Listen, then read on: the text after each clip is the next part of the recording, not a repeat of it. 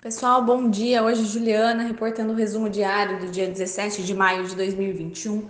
A gente começa com notícias sobre o fechamento do Ibovespa na sexta-feira, com alta de 1% a 121.881 pontos.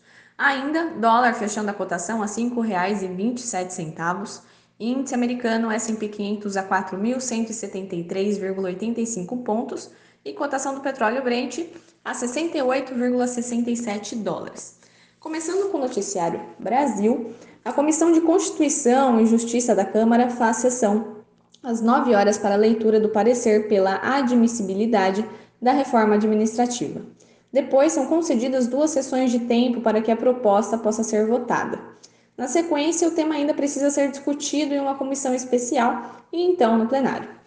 Os presidentes da Câmara e do Senado devem apresentar no início da semana um calendário para a discussão da reforma tributária no Congresso. Arthur Lira tem defendido fazer a análise em etapas. A Câmara deve incluir a MP 1031, que trata da desestatização da Eletrobras na pausa da semana. A previsão foi feita pelo vice-presidente deputado Marcelo Ramos na semana passada. O relatório do deputado Elmar Nascimento ainda deve receber ajustes para que possa ser votado em plenário. No cenário internacional, o debate sobre a inflação se intensificou na imprensa global e entre participantes do mercado internacional.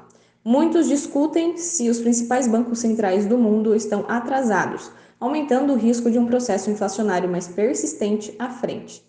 Na China, a produção industrial desacelerou para 9,8% em abril, o esperado era de 10%, de 14,1% em março. O crescimento das vendas no varejo desacelerou para 17,1% em abril, de 34,2% em março abaixo do consenso de 25%. Em geral, o crescimento permanece robusto, embora a produção e o investimento estejam se acomodando frente a um ritmo muito acelerado do início do ano.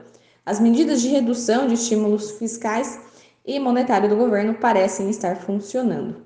Estes são os noticiários de hoje. Qualquer dúvida, qualquer questionamento, estamos aqui à disposição. Boa semana e bons negócios.